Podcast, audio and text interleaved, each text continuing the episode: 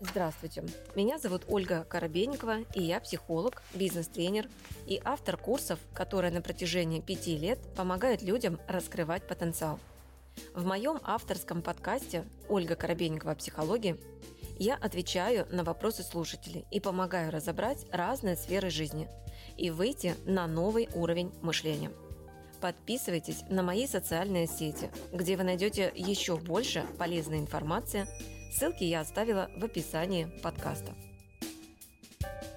А, ну и теперь а, про вот тех самых психологически истощенных как бы а, личностей, да, как оставаться в ресурсе.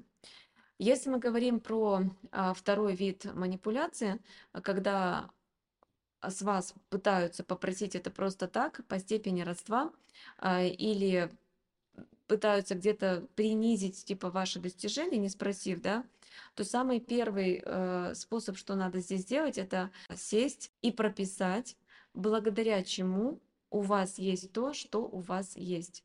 Вот то, на что вы часто ведетесь.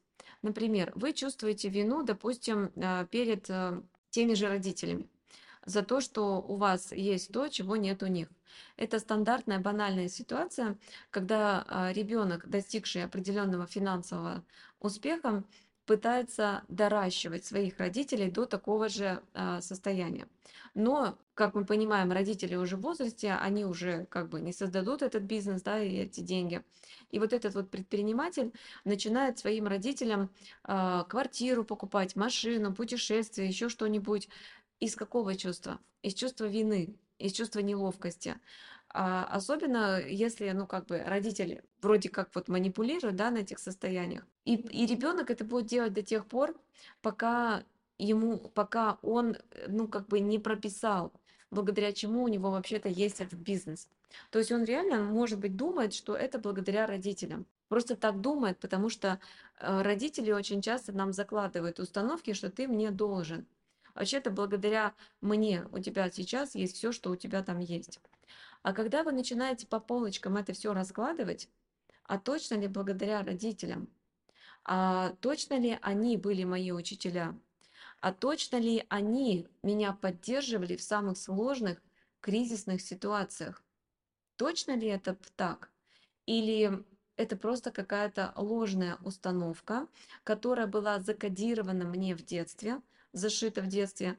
И она как зашитая в детстве вроде как первично, что типа благодаря родителям у меня есть все то, что у меня есть. Но когда вы начинаете вдумываться, то оказывается, что в самых сложных ситуациях рядом с вами были не мама и не папа. Рядом с вами были вы сами. Может быть, вообще в одиночестве. В самых сложных ситуациях, когда вам приходилось рисковать, они вас не поддерживали.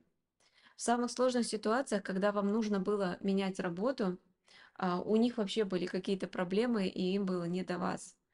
И по сути, то, чего у вас сейчас есть, это благодаря не им, а совершенно другим людям. Но вот эта пресловутая духовность, она э, та, что внушается у нас в духовных книгах, учениях всяких, да, что типа благодари родителей за все, что у тебя там есть. Ну, а да, они дали вам жизнь. Но, во-первых, вы это не просили, я часто вам это повторяю. Вы не просили вас рожать.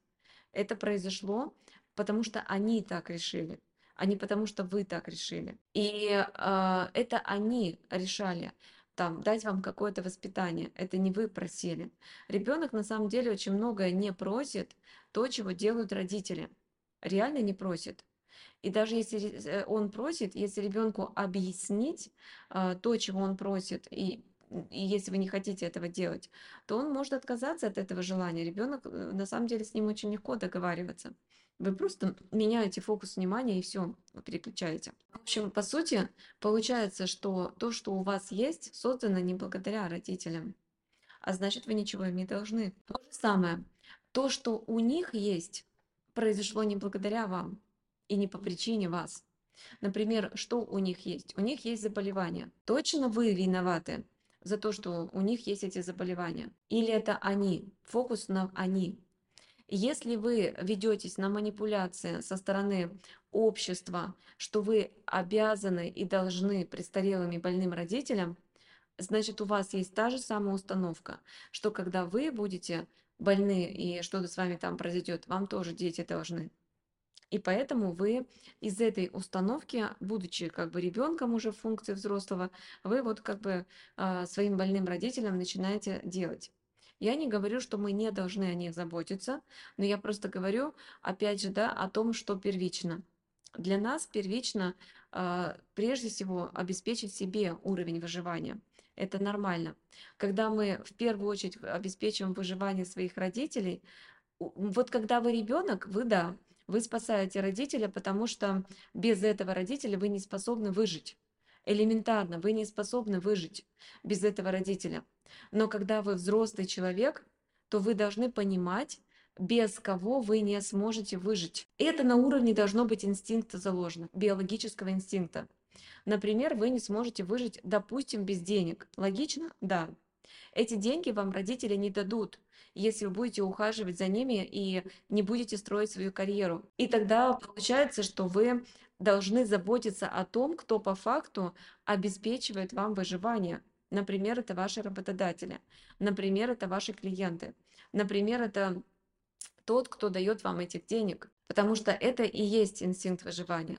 Когда мы на биологическом уровне забыли о нормальном, ну просто о банальных инстинктах выживания и помогаем, по сути, спасаем тех, от кого вообще наша жизнь не зависит, уже от кого наша жизнь не зависит. Мы же в позиции ребенка находимся. Взрослый человек умеет думать разумно, разумно, разум, да, умом. Ребенок, он умом не мыслит, ребенок мыслит чувствами. И чувствами вины, и чувствами страха, и чувствами беспомощности, и чувствами бессилия. Этими чувствами мыслит только ребенок. Ваша задача как бы для себя немножко это перестраивать в свое мышление и понимать это. Но опять же, вы можете проявить заботу о ваших родителях, если они больны, например, наняв им сиделку. Если у вас есть на это деньги. Если у вас на это нет денег, то, соответственно, то имущество, которое заработали родители, может пойти на оплату сиделки. Например, вы можете предложить вашим родителям продать их квартиру, эти деньги положить на банковский счет и с этих денег оплачивать родителям достойную старость, но не своих собственных. Потому что ваши собственные деньги вам еще пригодятся выжить потому что у вас еще вся жизнь впереди. А ваши родители, у них уже немножко по-другому. То есть им уже уход из жизни. Вы это должны трезво себе понимать. С вами была Ольга Коробейникова в авторском подкасте «Ольга Коробейникова. Психология». Ставьте оценки, подписывайтесь на подкаст на удобной для вас площадке, чтобы не пропустить новый выпуск. Душевного вам спокойствия и берегите себя.